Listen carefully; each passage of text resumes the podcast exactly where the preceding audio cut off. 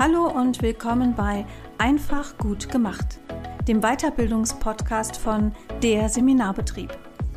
Hier hörst du Themen rund um Coaching und Beratung für dich und dein Unternehmen. Ich bin Annette Bauer, Coach, Autorin und Gründerin von der Seminarbetrieb.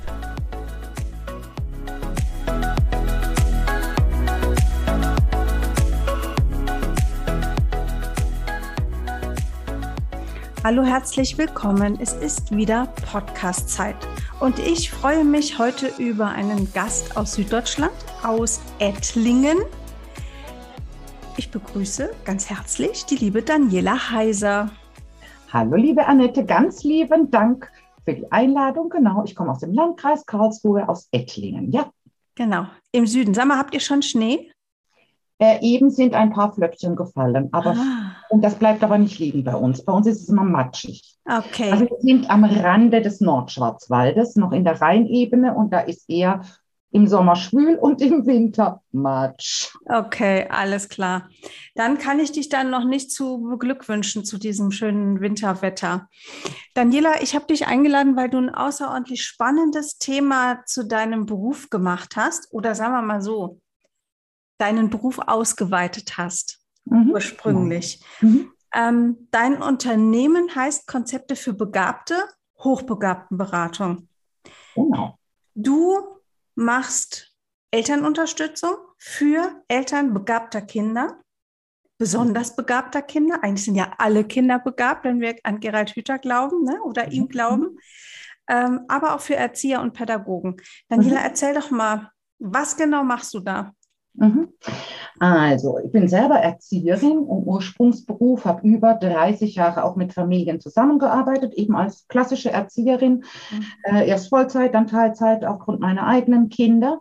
Und im Laufe meiner Tätigkeit hat mich dieses Thema Hochbegabung und Unterforderung nicht losgelassen. Ich habe da eine Weiterbildung dazu gemacht oder ein Fernstudium dazu gemacht, und es wurde mir immer klarer, und es natürlich auch in meiner täglichen Praxis wird es immer klarer, welche Auswirkungen die angezogene Handbremse der Kinder aufs Familienleben hat, auf das gesunde Großwerden der Kinder hat, und dass da meine Kolleginnen und Kollegen in den Kitas viel zu wenig Informationen drüber haben. Die verwechseln diese Auffälligkeiten, diese Merkmale, die diese Kinder mitbringen oder gerne mitbringen, häufig eher mit ADHS oder stellen mal die Diagnose, das geht in Richtung Autismus, und denken aber nicht, dass das Leben mit angezogener Handbremse, dieses immer unter den eigenen Möglichkeiten bleiben zu müssen, einfach Probleme für die Kinder darstellt im sozialen Kontext mit den anderen, dass das Probleme zeigt im emotionalen Empfinden. Und das wiederum dann wieder zurückgespiegelt auf die Familien, bringt natürlich ein Familienleben, kann das komplett auch kippen lassen. Ja, klar. Ja. Wenn die Kinder einfach immer unter ihren Möglichkeiten bleiben müssen, nicht zeigen dürfen, was in ihnen steckt. Also mein Bild ist dafür immer, wenn die ihren Porsche nur in der Garage lassen.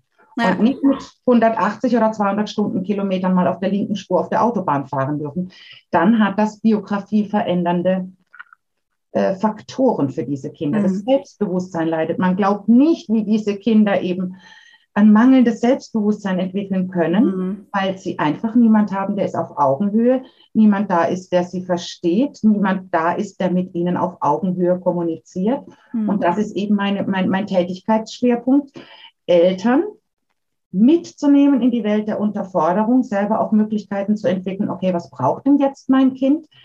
Dass die Kinder auch Fähigkeiten entwickeln, mit ihren Gefühlen, die einfach da sind, diese extremen Emotionen, dass die Lernenden auch damit umzugehen und andere Wege einzuschlagen. Sehr spannend. Im groben Zusammenhang, und da ist mein Tätigkeitsschwerpunkt, sind die Kindergarten- und Grundschulkinder. Da können Eltern noch ganz, ganz viel präventiv machen, meiner Erfahrung nach. Sobald die Kinder älter sind, sobald dann schon die Hormone mit reinspielen, die Pubertät, da muss man gemeinsam mit den Kindern arbeiten, und das ist nicht mein Schwerpunkt, sondern ich leite Eltern an, die Kommunikation zu verändern, die Sichtweise zu verändern, um das Familienmobiliar oder auch das Familienleben einfach auch wieder zu beruhigen. Sehr cool, Daniela. Jetzt sag mal, du hast es ja schon angedeutet, ne? Begabte Kinder sind anders. So, das ist ja jetzt nicht so ein höflicher Satz, aber er entspricht nun mal eben der Wahrheit. Begabte Kinder sind in ganz, ganz vielen Bereichen anders. Du hast es gerade schon gesagt, Kinder verfügen ja eh schon über ein breites Emotionsspektrum.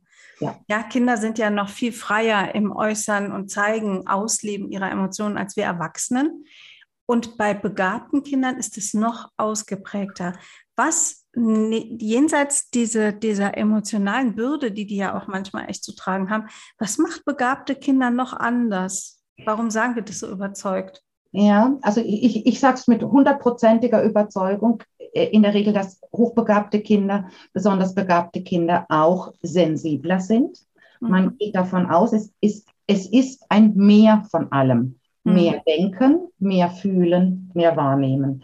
Und wenn ich natürlich die Schwingungen mehr wahrnehme als die anderen, also es gibt viele Kinder, die kommen in den Raum rein, die merken sofort, oh, da ist dicke Luft oder oh, da ist ein wohlwollendes Miteinander. Mhm. Auch sensibler in Form von Berührungen. Die können zum Beispiel nicht ertragen, jetzt gerade im Winter mit den Strumpfhosen, dass die Etiketten hinten an den Pullovern kratzen und so weiter. Ja, also dass die einfach sensibler sind, auch was Geräusche, Gerüche, Visuelles einfach auch angeht. Die sind häufig schneller mental überfordert. Das lässt dann auch wiederum ihr emotionales Fass auch wieder schneller überlaufen. Da kommt es dann eben zu diesen, zu diesen Wutanfällen, zu diesen Zornausbrüchen, dieser Overload, das muss irgendwo raus. Und viele hochbegabte Kinder sind in der Regel auch die haben ein größeres Autonomiestreben. Die haben einen größeren Drang, Dinge selber zu bestimmen. Und wenn wir uns jetzt einfach mal zurückerinnern, Annette, es wird bei dir wahrscheinlich ähnlich gewesen sein wie bei mir. Wir hatten nicht so viel mitzubestimmen früher, also in unserer Kindheit und Jugend. Und da lade ich Eltern immer wieder auch ein, nicht mit Ratschlägen um die Ecke zu kommen. Ratschläge sind auch Schläge. Ja, die haben wir halt damals ertragen, weil das war so auch das Erziehungsziel, uns irgendwie auch ein bisschen angepasster zu machen. Aber wenn ich eine Idee habe, warum ein Kind jetzt irgendwas gerade nicht schafft, nicht zu sagen, mach's doch mal so oder probier's doch mal so. Und ich hab's dir doch gleich gesagt, so kann das nicht funktionieren. Also vielleicht auch noch mit dem vorwurfsvollen Ton, sondern einfach einen Gang zurückschalten und erstmal dem Kind zu sagen, ich hätte eine Idee, wie es einfacher läuft. Soll ich dir die sagen? Dann auch das Kind, egal ob es 3, 5, 7 oder 9 Jahre alt ist, das Kind entscheiden zu lassen. Will ich meine eigenen Erfahrungen machen oder will ich vielleicht genau diesen Tipp, diese Anregung von der Mama auch annehmen? Und viele hochbegabte Kinder bringen eine ganz gehörige Portion Perfektionismus mit. Das ist so das, was sie auch nochmal so besonders macht. Dieses hohe Anspruchsdenken an sich, an ihre Umwelt. Und die sind oftmals auch verbissen, die verweigern dann auch Tätigkeiten. Viele hochbegabte Kinder verweigern zum Beispiel Malen. Ich, 5-jähriges Kind, sehe da draußen den Baum mit den Augen eines 7-Jährigen und habe feinmotorische Fähigkeiten eines 5-Jährigen und eine große Portion Perfektionismus in mir drin. Dann kann sein, dass ich solche Tätigkeiten einfach verweigere und das lässt mich auch wieder anders wirken als die anderen. Genau, das waren jetzt so mal 3. Ja, so grob mal ein bisschen. Genau. Ich finde es wirklich sehr spannend. Du hast ja auch schon ein paar Stichworte mit reingespielt, die ich mir auch aufgeschrieben habe. Daniela, jetzt ist es ja so, dass es in der hochbegabten Forschung natürlich eine Diagnostik gibt. Aber wenn ich richtig unterrichtet bin, greift die bei so jungen Kindern nicht. So, wie bist du drauf gekommen? Also ich persönlich, ne? Wir sind uns da ja sehr nah. Wenn ich mit Vielbegabten arbeite, dann gehe ich auch in der Biografiearbeit mit Fragen weit zurück, weil ich finde, dass man es wirklich schon in der Kindheit deutet sich schon an, ob jemand vielbegabt oder eine Scanner-Persönlichkeit ist. Von daher bin ich natürlich ganz bei dir, wenn du sagst, ey Leute, das ist schon im Kindergarten Stressthema, ja, für die Kinder und die Eltern. Wie stehst du zu dem Thema Diagnostik und wie machst du das? Genau. Also, ganz prinzipiell schiebe ich mal vor, meine Kinder sind 18 und 21 Jahre alt, sind ganz gut kognitiv gesegnet, sind aber beide nicht getestet. Mein Mann und ich haben nie die Veranlassung zu gucken, sind die hochbegabt oder nicht. Ja, Also schlichtweg, da hat auch das Umfeld gepasst, sowohl der Kindergarten als auch die Schule. Wir wohnen hier in einem sehr elitären Stadtteil. Das sind viel Akademikerkinder. Da waren die Freunde immer auf ähnlichem Niveau. Mhm. Daher ganz prinzipiell muss nicht jeder Verdacht auf Hochbegabung getestet werden. Ich rate Eltern dazu, zu testen, wenn einer der genannten Themen im Raum steht. Also, sollen wir früher einschulen, ja oder nein? Und das Kind wird quasi erst im ersten Schuljahr ab dem Januar quasi eben auch 6 Jahre alt, ja, um dann eine gute Entscheidung zu treffen. Genauso ist es auch beim Thema Klasse überspringen. Mhm. Ich rate zu einer Testung, wenn klar ist, die Schule oder der Kindergarten, die machen nichts, wenn wir keine Zahl und kein Gutachten in der Hand haben. Okay. Und ich rate zu einer Testung auch, wenn die Eltern sich entweder uneins darüber sind oder bei einem ganz, ganz große Zweifel vorherrschen und dann immer Engel und Teufel sich auf der Schulter halten. Ist es hochbegabt, ist es nicht hochbegabt? Und wenn es jetzt noch nicht die Schuhe binden kann, dann kann es auf keinen Fall hochbegabt sein. Und mein Kind kann immer noch nicht lesen, dann kann es nicht hochbegabt sein. Also wenn man immer Gründe sucht dagegen, dann eine Testung. Sagst du das deshalb, damit die Eltern wieder als Team auftreten können und auch am gleichen... Das auch, und damit manche Dinge brauchen einfach in Anführungszeichen, ihr könnt mich jetzt nicht sehen, aber ich zeige mit den Händen die Anführungszeichen, manche Dinge brauchen eine Diagnose. Mhm. Und ich muss wissen, woher kommen die Probleme, woher kommen die Auffälligkeiten und die Schwierigkeiten des Kindes, kann das eben durch die angezogene Handbremse entstehen oder hat es andere Ursachen? Mhm. Und wenn ich merke, dass ein Kind schon extrem in der Verweigerungshaltung in der Schule ist, dann müssen die Eltern zuerst zu einem adäquaten Begabungsdiagnostiker, jemand, der sich tatsächlich mit dem Thema Hochbegabung auskennt, um wirklich auch zu wissen, okay, was brauche ich jetzt? Weil ich gebe bei einem Beinbruch ja auch kein Schnupfenmittel. Das stimmt. Ja? Also ich kenne es in der Tat auch aus der Arbeit mit Erwachsenen und habe mich da wirklich mit vielen hochbegabten Erwachsenen unterhalten, die das auch im Erwachsenenalter erst haben austesten lassen.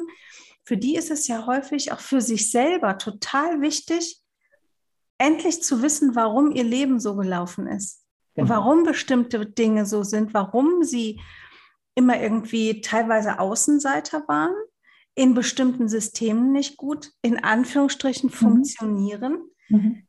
Ist das eine Beobachtung, die du bei Kindern auch machst, dass wenn man denen erklärt, hör mal, du hast ja hier ganz viele Fragen beantwortet oder Bilder angeguckt, ne, so, wir haben rausgefunden, das ist bei dir so und so. Wie reagieren Kinder darauf? Ist das ähnlich erleichternd?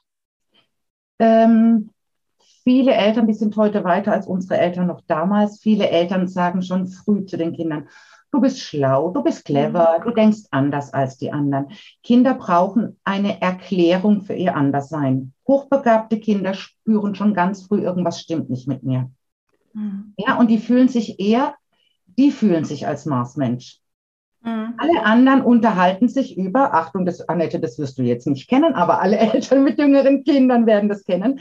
Die anderen Kinder im Kindergarten unterhalten sich über Paw Patrol. Das ist so die neueste Serie. Okay. Ich selber kenne sie auch nicht, aber ich kenne sie aus den Erzählungen der Eltern.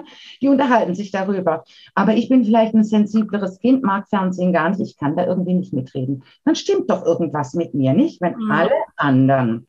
Also es braucht irgendwann eine Erklärung. Ich bin nicht der Freund davon, Kindern vor 9 oder 10 Jahren wirklich auch das Wort Hochbegabung das in den Mund zu nehmen und zu sagen, dein IQ liegt bei 145 und dein Bruder liegt halt nur bei 140 oder so. Nein, sondern es braucht eine Erklärung. Ich brauche eine Erklärung, warum bin ich anders als die anderen?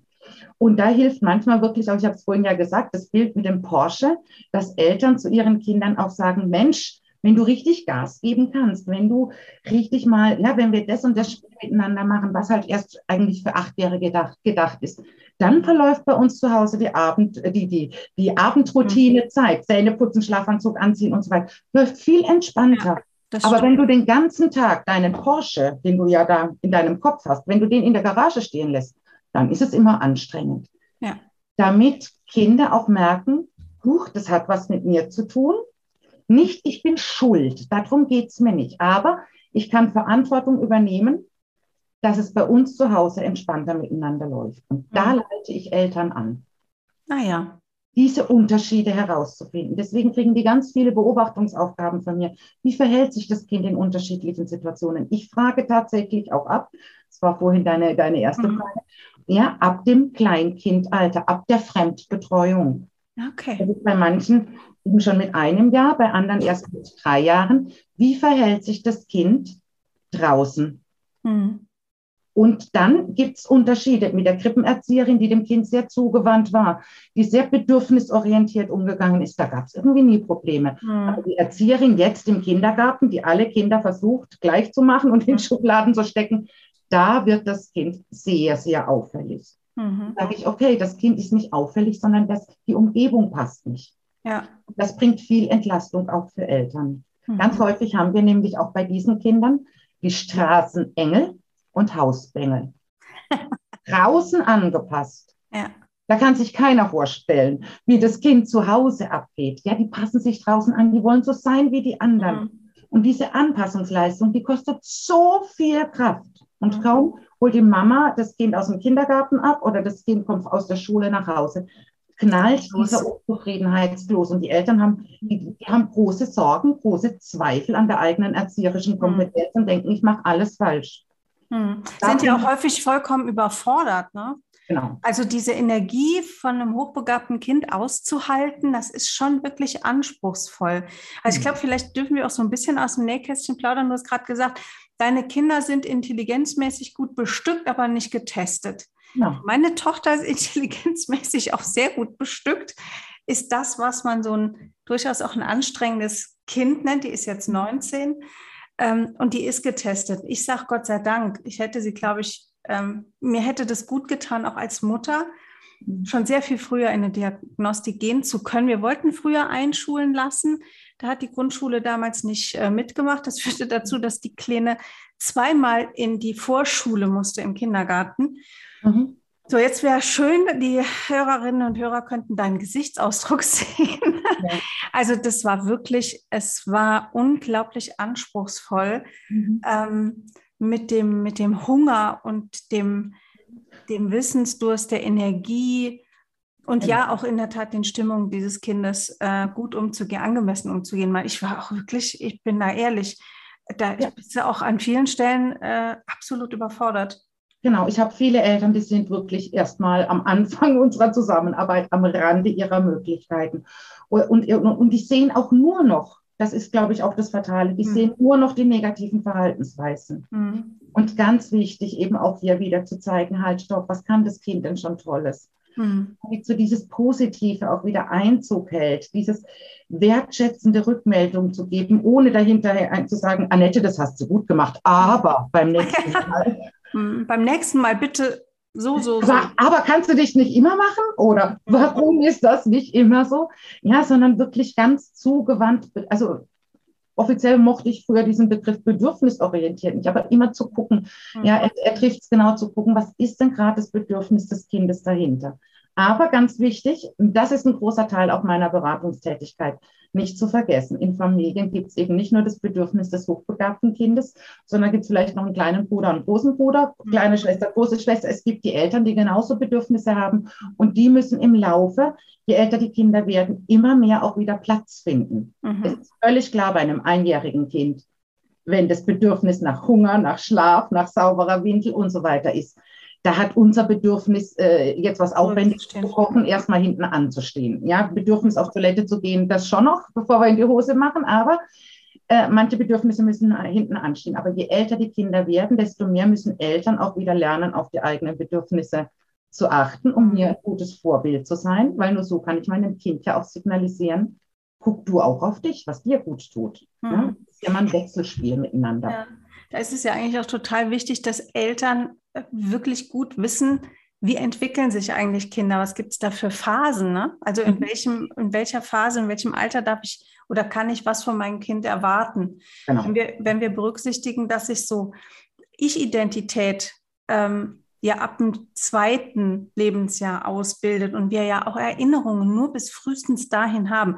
Es gibt auch in der Erinnerungsforschung, gibt es natürlich Geschichten, die bis in die pränatale Zeit gehen, ganz klar, aber das sind nicht diese bewusste Erinnerungen, von denen ich jetzt spreche. Ne? Das ist schon spannend, dass ja im Grunde gerade Eltern von, ich sag mal, anspruchsvollen Kindern da einfach nochmal eine Schippe für sich selber auch draufpacken müssen. Ne?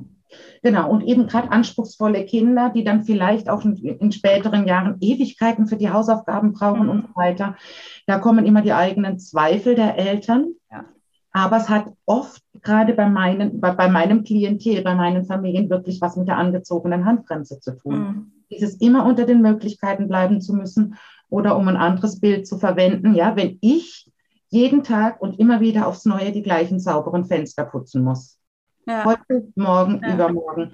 Dann leidet bei mir die Konzentration, die Motivation. Ich verstehe die Sinnhaftigkeit dahinter nicht. Ich baue irgendwelche Erschwernisse ein und so weiter. Ja, ich ziehe nicht gerade von oben nach unten beim Fensterputzen, sondern ich mache irgendwelche Schlaufen mit dazu, um neue Dinge auszuprobieren. Und das symbolisiert auch wieder, warum die Kinder quasi gerade für diese Routinetätigkeiten und Wiederholungen in der Schule häufig ganz lang brauchen, auch bei den Hausaufgaben. Und von lange reden wir wirklich den ganzen Nachmittag, von 4, 5, 6 Stunden. Und dann ist immer noch noch nichts aufs Blatt geschrieben oder noch keine Rechnung gelöst.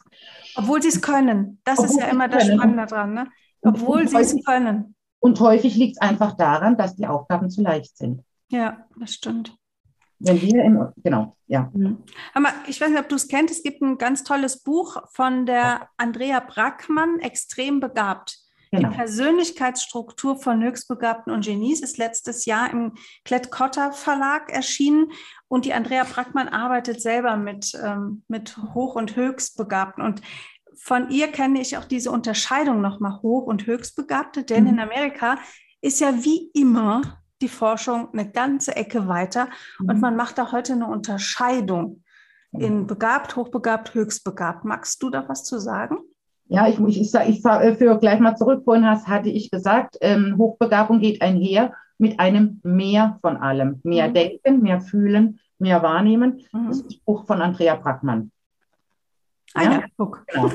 Also ja, natürlich, also ich richte mich an überdurchschnittlich begabte Kindergarten, also an die Eltern mit überdurchschnittlich begabten Kindergarten- und Grundschulkindern. In der Regel wissen die Eltern ja noch nicht, wie hoch ist der IQ. Also auch ein Kind mit einem IQ von 120 kann im regulären Kindergarten- und Schulsystem unterfordert sein. Vor allem, wenn die sich nur am Durchschnitt orientieren, wenn die nur Schubladen aufmachen und Kinder reinstecken, dann kann ich unterfordert sein.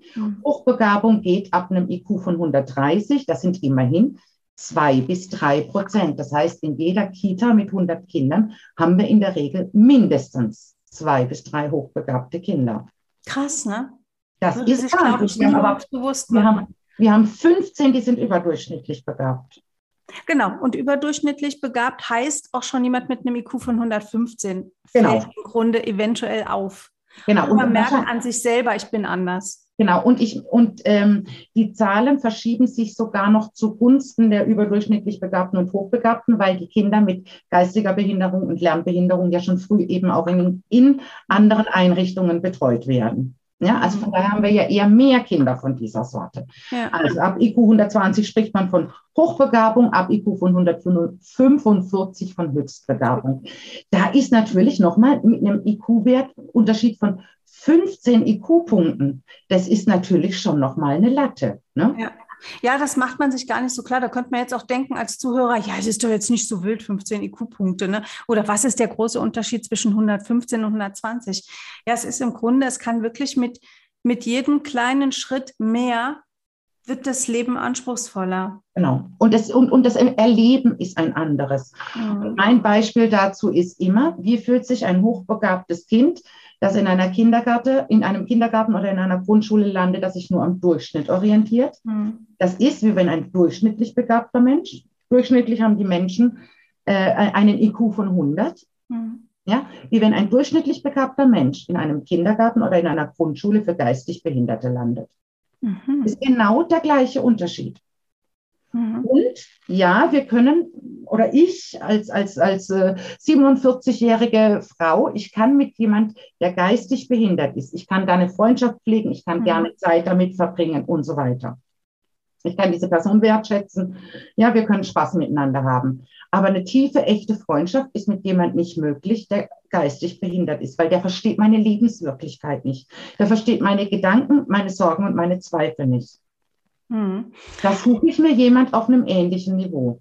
Also ich glaube in der Tat, dass gerade bei Kindern da eine echte Freundschaft durchaus möglich ist. Es wird nur mit der intellektuellen Anforderung, weil ich möchte mich ja auch austauschen. Genau. Das wird dann schwierig. Das heißt, die Freundschaft dockt wahrscheinlich auf einer anderen Ebene an. Ne? Ich kann mit diesem Kind Zeit verbringen, genauso wie ich mit jemand eben, der geistig behindert ist, der auch Zeit verbringen kann. Und ich kann diese Zeit schätzen und wohlwollend genießen. Aber meine Lebenswirklichkeit, meine Sorgen, meine Zweifel kann jemand, der 30 IQ-Punkte weniger hat als ich, kann das einfach nicht nachvollziehen. Mhm. Und genauso ist es auch. Ich kann mit dem im Kindergarten spielen, ich kann im Schulhof mit diesem Kind gemeinsam Zeit verbringen. Aber wirklich meine Gedanken... Ich brauche einen anderen Austausch, ne? Kann ich nicht so auf Austausch gehen, genau. Spannend. Die Andrea Brackmann, die schreibt ja auch, wir haben es schon angedeutet, wie wichtig das Familienumfeld ist und die Rolle der Eltern. Mhm. Und das ist lustig, sie hat so ein paar Merkmale aufgeführt. Und da steht unter anderem in einem Elternhaus, das für hochbegabte und höchstbegabte Kinder wirklich förderlich ist. Da läuft ein guter Austausch, die Kinder werden abgeholt. Da stehen volle Bücherregale und das Kind darf auch überall ran. Es darf sich mit den Themen beschäftigen, die es interessieren. Mhm. Und sie sagt, es ist immer mindestens ein Elternteil sehr lernbegeistert. Mhm. Genau. Wie ist das in deiner Erfahrung, ich sag mal mit hochbegabten Familien, also wo sich das auch wirklich über Generationen weitergibt? Bei mir, ich bin davon nicht betroffen, meine Tochter ist adoptiert. Mhm. Ne? Also zumindest können wir da genetisch nicht irgendwie gucken. Mhm. Genau. Also es ist tatsächlich, wenn ich da eine Mama habe, einen Papa habe, der sagt, boah, das ist ein spannendes Thema, warum der Himmel blau ist. Komm, lass uns mal gucken. Dann hat es natürlich eine andere Qualität, wie wenn deine Mama oder ein Papa regelt. Och, immer Annette, immer du mit deinen Fragen. Dafür habe ich jetzt keine Zeit. Mach mir kein Loch in den Bauch. Genau. Ja. Mir bluten jetzt schon die Ohren. Jetzt halt doch mal still. Mhm. Ja, wenn ich das als Kind immer höre, dann vergesse ich irgendwann vielleicht auch, dass ich mal neugierig war. Dann merke ich, mit meinen Fragen bringe ich die Erwachsenen eher an eine Grenze. Mhm. Und deswegen, jemand, der da Spaß hat, und das muss auch nicht, man muss nicht jede Frage eines Kindes immer sofort beantworten. Also man ist gerade mit einem anderen Geschwisterkind zugange, ich kann nicht alles stehen und liegen lassen und jetzt nur das Wissensbedürfnis des einen Kindes stillen. Aber dann zu sagen, oh, schreib mal ganz kurz ein Stichwort auf einen Zettel, Himmel, dann vergessen wir die Frage nicht heute Abend, wenn der Papa kommt oder die Oma kommt, oder wir fragen die Nachbarin, die ist Physikerin, die kann das bestimmt beantworten. Also die Fragen wertschätzen. Mhm. Und was ich immer wieder erlebe, ist natürlich auch ganz klar, hochbegabte Kinder haben in der Regel auch sehr intelligente Eltern, weil es einen hohen erblichen Faktor hat. Und das sind auf einmal, wenn Eltern eben auch so wissbegierig sind, kulturell interessiert sind, viele Bücher da haben und so weiter, eben auch so selber so interessiert einfach an Neuem sind, dann sind auf einmal ganz andere Gespräche möglich. Mhm. Da geht es dann oftmals nicht um richtig oder falsch, sondern man fängt einfach an, egal ob das Kind 3 oder 4 Jahre alt ist, am Tisch zu philosophieren. Mhm. Es geht nicht um richtig oder falsch. Ich erinnere mich. Es waren lange Gespräche. Genau. Ja. Genau. Ach, spannend. Was gibt's da? Weißt du, ob es da statistische Zahlen gibt, wie häufig das vorkommt, dass hochbegabte Kinder und Jugendliche auch hochbegabte Eltern haben? Da gibt es bestimmt irgendwelche Statistiken, die ich nicht auswendig kann, okay. weil Statistiken, das ist Intelligenz, das weiß man aus der Zwillingsforschung von vor vielen Jahrzehnten. Mhm. Intelligenz hat einen sehr hohen erblichen Faktor. Mhm. Aber ist nicht gleich. Das heißt, Unterschiede gibt es immer wieder. Ja. Was ich ganz klar für alle Zuhörerinnen und Zuhörer sagen kann, was ich in meinen 12 Jahren Tätigkeit noch nicht erlebt habe, ist, dass das zweitgeborene Kind hochbegabt ist, aber das erstgeborene ist nichts davon hat. Okay. Anführungszeichen. Echt jetzt? Entweder das Erstgeborene oder alle. Aber häufig ist es so, wenn ich jetzt auch mal so erzählen darf, wie Familie funktioniert. In der Regel haben wir eher, Ausnahmen bestätigen immer die Regel, ne? Also in der Regel haben wir aber ein braves, angepasstes, erstgeborenes Kind, das es versucht, den Eltern recht zu machen, und eher die Zweitgeborenen oder später Geborenen, das sind eher die Querulanten. Das sind eher die Aufmerksamkeit einfordern. Und wenn dann das Erstgeborene vielleicht auch noch ein Mädchen ist, die ja eh oftmals sehr viel angepasster sind, dann denken die Eltern ja bei dem Erstgeborenen nicht an das Thema Unterforderung, sondern eben nur vielleicht beim zweitgeborenen Sohn, der eben über Tische und Bänke geht. Das lässt dann eher an eine mögliche Hochbegabung denken. Und daher ist immer mein Tipp eben auch vor allem nach den ruhigen, zurückgezogenen Erstgeborenen und Mädchen zu gucken. Okay. Mir ein Herzensanliegen als Mama einer Tochter, als selber, als Frau, dass die da nicht unter ihren Möglichkeiten bleiben, weil die lernen, was lernen die von vornherein? Also wir haben ein braves, angepasstes, erstgeborenes Mädchen und ein zweiter Bruder oder ein zweites Kind, das über die Bänke geht, ist ein Junge. Die lernen ganz schnell. Wer laut ist, kommt durch. Der kommt durch. Ja. Und ich darf nicht so viel Forderungen stellen, weil sonst dreht die Mama oder der Papa hier am Rad. Und sonst klappen die nur zusammen. Also nehme ich mich zurück. Die Erstgeborenen flüchten sich eher in Kopfschmerzen und Bauchschmerzen. Die Mädchen eher Kopf- und Bauchschmerzen, die Jungs gehen eher in forderndes Verhalten. Ich hätte jetzt gerade, guck mal, super, danke für das Stichwort. Ich habe hier noch stehen, gibt es einen Unterschied zwischen Jungs und Mädchen? Ja, ich habe den Fall gesagt. Genau, also Mädchen eben ziehen sich eher zurück, denen ist es wichtiger, sozial integriert zu sein, nicht aufzufallen. Die gucken im Kindergarten eher nach den Zweijährigen, als dass sie sich irgendwie ein Erstlesebuch nehmen oder Experimente machen oder so irgendwie. Wie gesagt, Ausnahmen bestätigen immer die Regel. Mädchen sind auch vom Wissen her eher breit, die haben eher ein breites Allgemeinwissen, Jungs haben eher die Spezialthemen. Wir können uns alles eben über die Kontinentalplattenverschiebung erklären, über die Gestirne, über was weiß ich, über Dinosaurier, aber dann in aller Tiefe und so weiter. Und von daher werden tatsächlich in den begabungspädagogischen Praxen 2 Drittel Jungs vorgestellt und nur 1 Drittel Mädels, obwohl es genauso viele Jungs wie Mädchen gibt. Okay. Und das finde ich immer wieder fatal. Dass da einfach, bei Mädchen wird eher gesagt, ja, die Annette ist halt fleißig, die ist halt ehrgeizig. Also so wird es im Kindergarten argumentiert, wenn jetzt klein Annette mit 5 Jahren eben schon lesen könnte, wenn klein Philipp mit 5 Jahren lesen kann, der ist aber clever. Der ist aber früh dran. Der ist aber clever. Also bei Jungs wird eher mit Intelligenz in Verbindung gebracht und wir Mädchen sind eher ehrgeizig. Und motiviert. Ja, witzig, ne? Passt ja auch wieder in diese ganze MINT-Entwicklung, ne? Und das im Jahre 2021. Ich bin so ein bisschen sprachlos gerade, merkst du, ne? Genau. Also ich habe mich ja auch wirklich schon viel mit dem Thema beschäftigt, aber dass es wirklich noch so eklatant auseinandergeht, hätte ich nicht gedacht. Und ich hatte auch vor kurzem eine Familie in der Beratung, da ging es um den etwas auffälligeren 4-Jährigen. Und ich frage da natürlich, ich bin systemische Beraterin, ich muss das System erfragen. Da gibt es noch mehr Kinder. Wie ist es denn mit der 13-jährigen Tochter?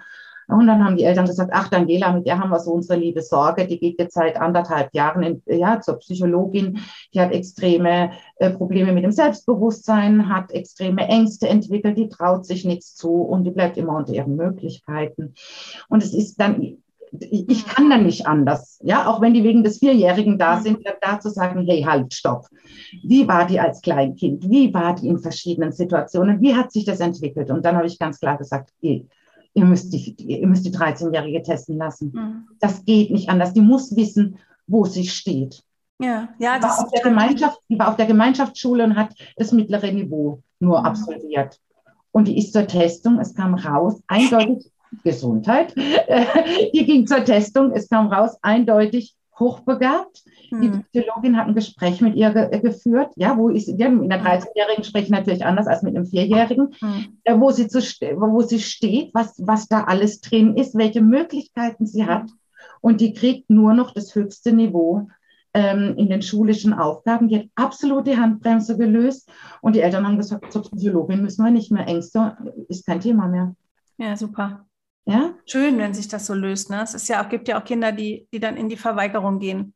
Genau, die dann ins andere Achievement. Wenn es mal klar ist, die sagen, nee, ich will nicht anders sein als die anderen und die sich dann in der Tat auch leistungsmäßig in der Schule anpassen. Genau, ja. Ja, spannend. Sehr spannend. Wir haben ganz am Anfang mal ein Wort gehört hier, liebe Hörerinnen und Hörer, das hat die Daniela schon gesagt, ADHS. Mhm. In der Hochbegabungsforschung ist es ja mittlerweile Gott sei Dank klar, dass da häufig Fehldiagnosen passieren. Mhm. Ich stelle mir jetzt vor, da ist ein Kind, ein heranwachsendes Kind, das wird mit Medikamenten versorgt, das berichten ja alle Betroffenen, die dann auch, also ich habe viel mit Jugendlichen auch zu tun gehabt, die Medikamente bekommen haben, die alle gesagt haben, boah, ich bin so runtergepegelt, ich will das nicht mehr. Mhm. Das heißt, denen wird ja ihr Potenzial medikamentös eingeschränkt. Mhm. Wie kommt es zu diesen Fehldiagnosen? Ja, weil schlichtweg ein Kinder- und Jugendpsychologe, der ist breit aufgestellt. Der muss alle möglichen Verhaltensauffälligkeiten der Kinder irgendwo in eine Kategorie bringen. Mhm. Und wenn eben so mein Schwerpunkt ist ADHS, dann sehe ich natürlich mit einer anderen Brille da drauf, als wenn ich, dann gucke ich eher nach den Defiziten und ein Begabungsdiagnostiker schaut eher nach den Stärken. Mhm. Mhm. Und das ist ein anderer Blick. Ja. Und da werden natürlich, wenn ich mir die Berichte der Eltern angucke, und da würde ich wirklich meiner Beratungsfamilie, würde ich sagen, wirklich 90% der Kinder, wenn ich das Hintergrundwissen nicht hätte, würde ich sagen, na ja klar, die haben ADHS. Hm. Aber da muss ich ganz klar nochmal gucken, wenn das Kind ständig die Handbremse anzieht, dann sind die ADHS-Probleme da. Also wirklich dieses hyperaktiv oder dieses extrem verträumte, dann sind die auf einmal da. Wenn ich aber auf Niveau lernen darf, auf meinem Niveau lernen darf, auf einmal ist es kein Problem mehr. Mhm. Also ich kann ein Aufmerksamkeitsdefizit haben, wenn ich ein 49er-Puzzle mache, 7x7 Teile. Ich rede jetzt hier für ein Vierjähriges. Da kann ich wirklich unkonzentriert und ich kann das irgendwie nicht und ich bin unmotiviert und ich will nicht. Aber vielleicht brauche ich einfach das 200er-Puzzle oder das 500er-Puzzle. Okay. Und von daher, da gibt es ganz viele Fehl- und Doppeldiagnosen. Mhm. Ich habe im Moment kein Kind in der Beratung oder keine Familie in der Beratung, wo das Kind noch zusätzlich Ritalin bekommt, weil ich immer wichtig finde, den Eltern auch zu sagen, geht nicht zum niedergelassenen Kinder- und Jugendpsychologen. Mhm. Das ist wie wenn man zum Hausarzt geht. Mhm. Ja, und wenn ich einen Beinbruch habe, gehe ich auch nicht zuerst zum Hausarzt, dann gehe ich gleich zum Orthopäden.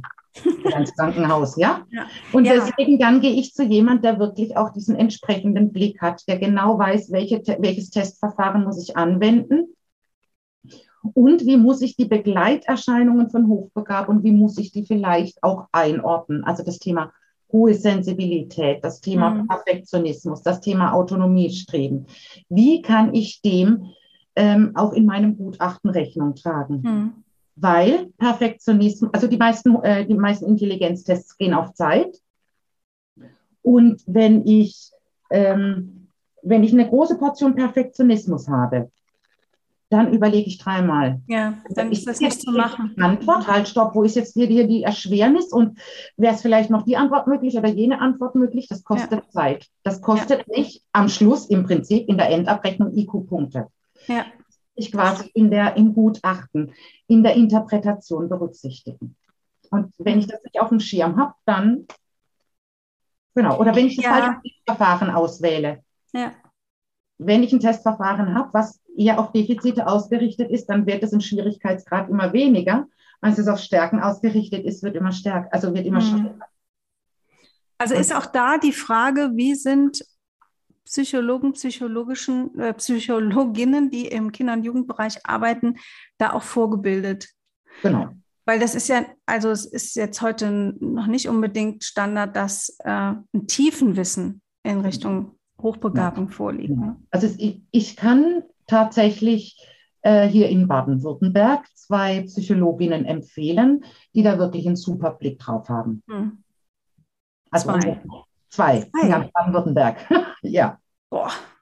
Und das sind aber auch in der Regel die solche Testungen bezahlt die Krankenkasse nicht. Das muss ich auch sagen. Ja. Ne?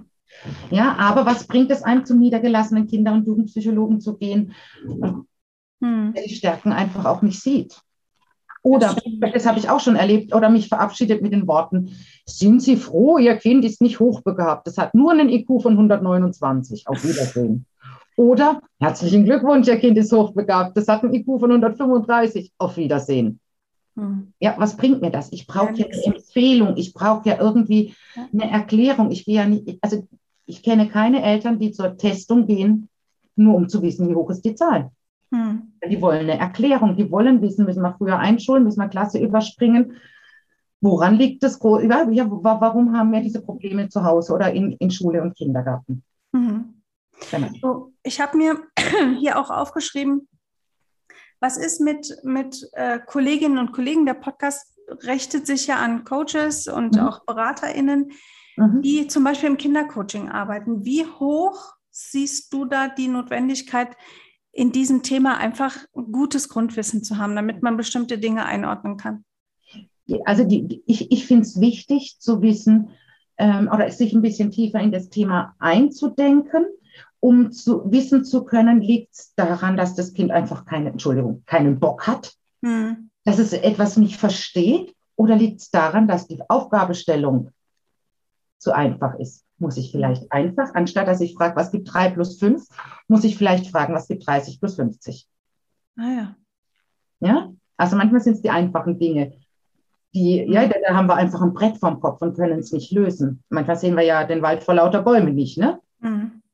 Also ein Grundwissen, eine Idee, es könnte auch sowas dahinter liegen, das finde ich immens wichtig. Und wenn ich mal kurz Eigenwerbung machen darf, Annette? Ja, auf jeden Fall. Also ich habe auf meiner Homepage, ich habe 2 aufgezeichnete Webinare, also 2 Videos, einmal eins für Eltern, einmal eins für Erzieher oder für Pädagogen. Da spreche ich über Auffälligkeiten, Merkmale und Besonderheiten dieser Kinder. Sehr gut. Kostenfrei, unverbindlich. Könnt ihr euch angucken, um euch so ein bisschen in diese Welt einzudenken. Ja, also danielaheiser.de/Webinar-Eltern oder /Webinar-Erzieher. Ja, weil ich natürlich für Pädagogen ein anderes Wording brauche als für Eltern, andere Beispiele verwende, aber vom Prinzip her sind beide ähnlich. Also es ist so wichtig, dieses zu erfühlen, dieses zu erkennen, sowohl für Pädagogen, Coaches, als auch für Eltern zu sehen, das Kind macht das nicht, um mich zu ärgern, sondern das kann vielleicht gerade nicht anders. Es hat vielleicht etwas mit der angezogenen Handbremse zu tun. Ja, cool. Das ist auch, wenn ich heute noch Erzieherinnen oder Kindergartenteams oder eben auch bei Fortbildungsträgern Fortbildungen anbiete, von 20 Kolleginnen. Ich frage, wer hat schon mal was gehört in der Ausbildung? Melden sich allerhöchstens 2. Und das sind die ganz Jungen. Sagen, wir hatten da mal eine Stunde dazu. Ja. Das ist natürlich nicht aus. Also ich könnte tagelang über dieses Thema erzählen. Ich bin auch in Teams nach 2 Tagen noch nicht fertig.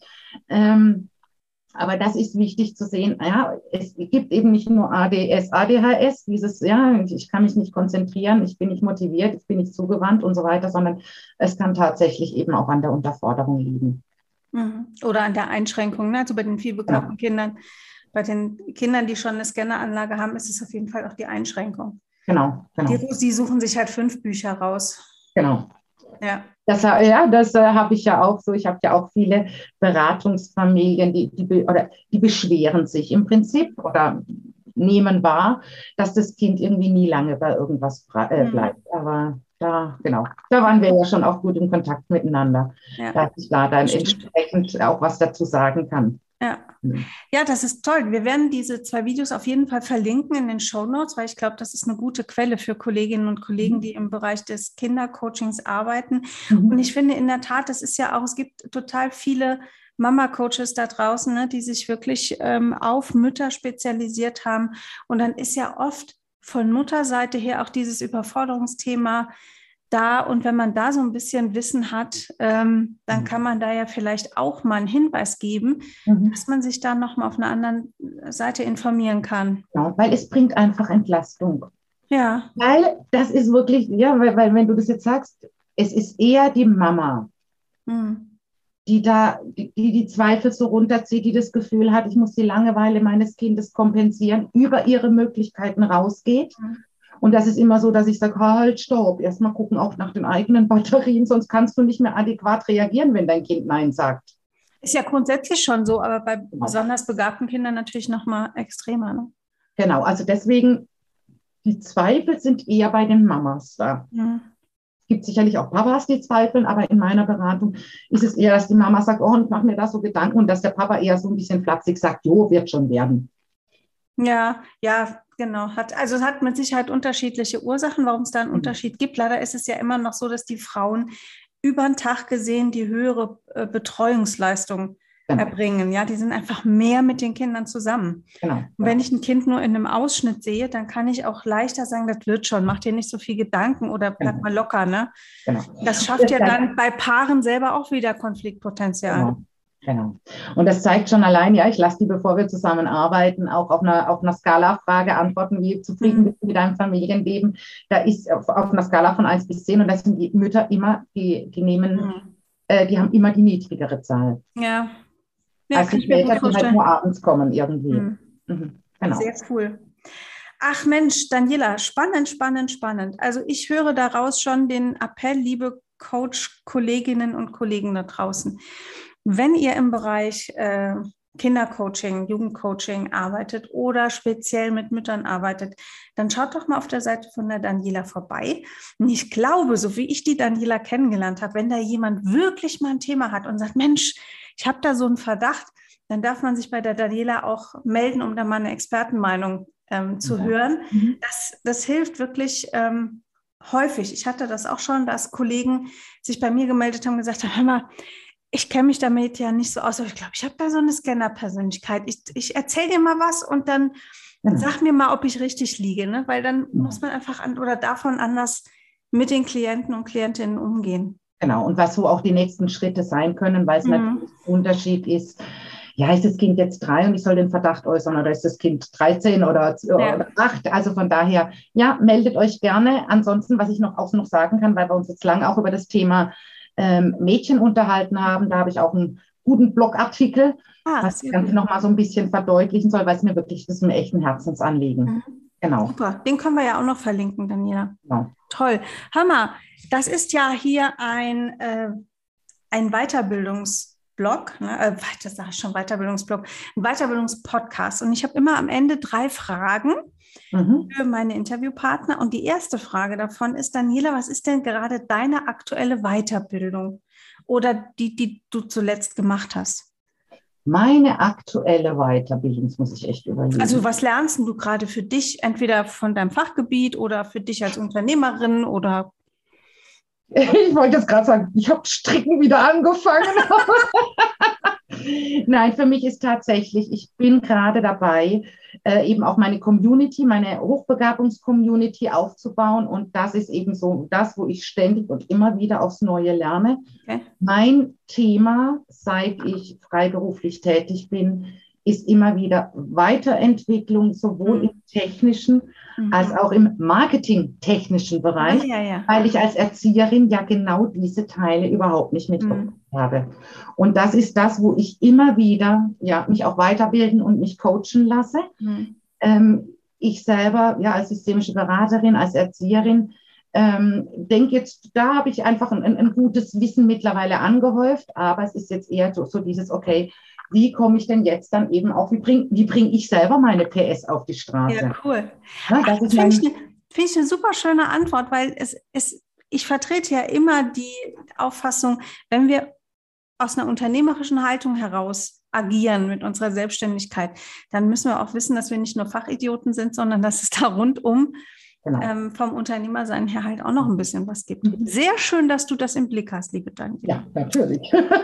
Hör mal, die zweite Frage, was liest du zurzeit? Und das darf jetzt entweder Fachliteratur sein oder das, was die private Daniela gerade liest. Die private Daniela liest im Moment ein Buch über Paleo. Ich habe Ernährung umgestellt und bin gerade dabei, aufgrund einiger gesundheitliche Aspekte meine Ernährung umzustellen und bin auf der Suche nach der geeigneten Ernährungsumstellung. Aber das scheint Paleo zu werden. Das ist gerade mein Buch, genau. Okay, das ist gerade dein Buch. Mhm. So, jetzt kommt die letzte Frage, Daniela. Was wünschst du dir für die Welt? Ich wünsche mir für die Welt, nicht, dass Corona weg ist, das wünschen sich, glaube ich, gerade alle. Nein, ich wünsche mir vor allem auch im Hinblick auf die besonderen Kinder, egal ob hochbegabt oder nicht, oder ADHS, ob Asperger, ob sonstige Auffälligkeiten. Ich wünsche mir weniger Schubladendenken. Mhm. Ich wünsche mir weniger ungewollte Ratschläge von Außenstehenden an Eltern. Ich wünsche mir, dass Eltern mit den Begabungen ihrer Kinder nicht immer hinterm Berg halten müssen. Mhm. Und ich wünsche mir, dass einfach die Menschen gesehen werden oder die Kinder gesehen werden und nicht zuerst die Probleme, die sie mit sich bringen. Das wünsche ich mir. Schöner Wunsch. Mhm. Ja, bin ich dabei, unterstütze ich. Ja. Ach, wie schön. Liebe Hörerinnen und Hörer, das war wieder ein total spannendes Gespräch und ich wollte euch heute nochmal daran erinnern, wenn euch das gefällt, was wir hier machen, dann hinterlasst uns doch gerne ein Like, abonniert den Kanal, empfehlt den Kanal weiter, bewährt den auch, wenn ihr möchtet und in eigener Sache heute nochmal einen ganz besonderen Tipp. Dieser Podcast, den wir heute aufnehmen, wird ausgestrahlt am 1. Dezember, also schon ganz bald. Und da startet auf dem Insta-Kanal von der Seminarbetrieb wieder der Sachbuch-Adventskalender. Das heißt, jeden Tag gibt es ein lesenswertes Sachbuch oder etwas in der Richtung zu gewinnen. Also schaut doch mal auf dem Insta-Kanal von der Seminarbetrieb vorbei, abonniert den gerne auch und seid mit dabei, denn dort halten wir euch immer mal auf dem Laufenden. Liebe Daniela, ganz, ganz herzlichen Dank für deine Zeit und dass du da warst. Sehr gerne. Ganz lieben Dank für die Einladung und für deine tollen Fragen. Sehr gerne. Es war mir eine große Freude. Dir wünsche ich heute noch einen wunderbaren Resttag. Und danke, gleichfalls. Danke. Und unseren Hörerinnen und Hörern draußen, wie immer, ein fröhliches Auf Wiederhören. Das war einfach gut gemacht. Der Weiterbildungspodcast von der Seminarbetrieb. Infos zu allen Seminaren findet ihr auf www.derseminarbetrieb.de. Ich sage bis bald und lasst es euch gut gehen. Eure Annette Bauer.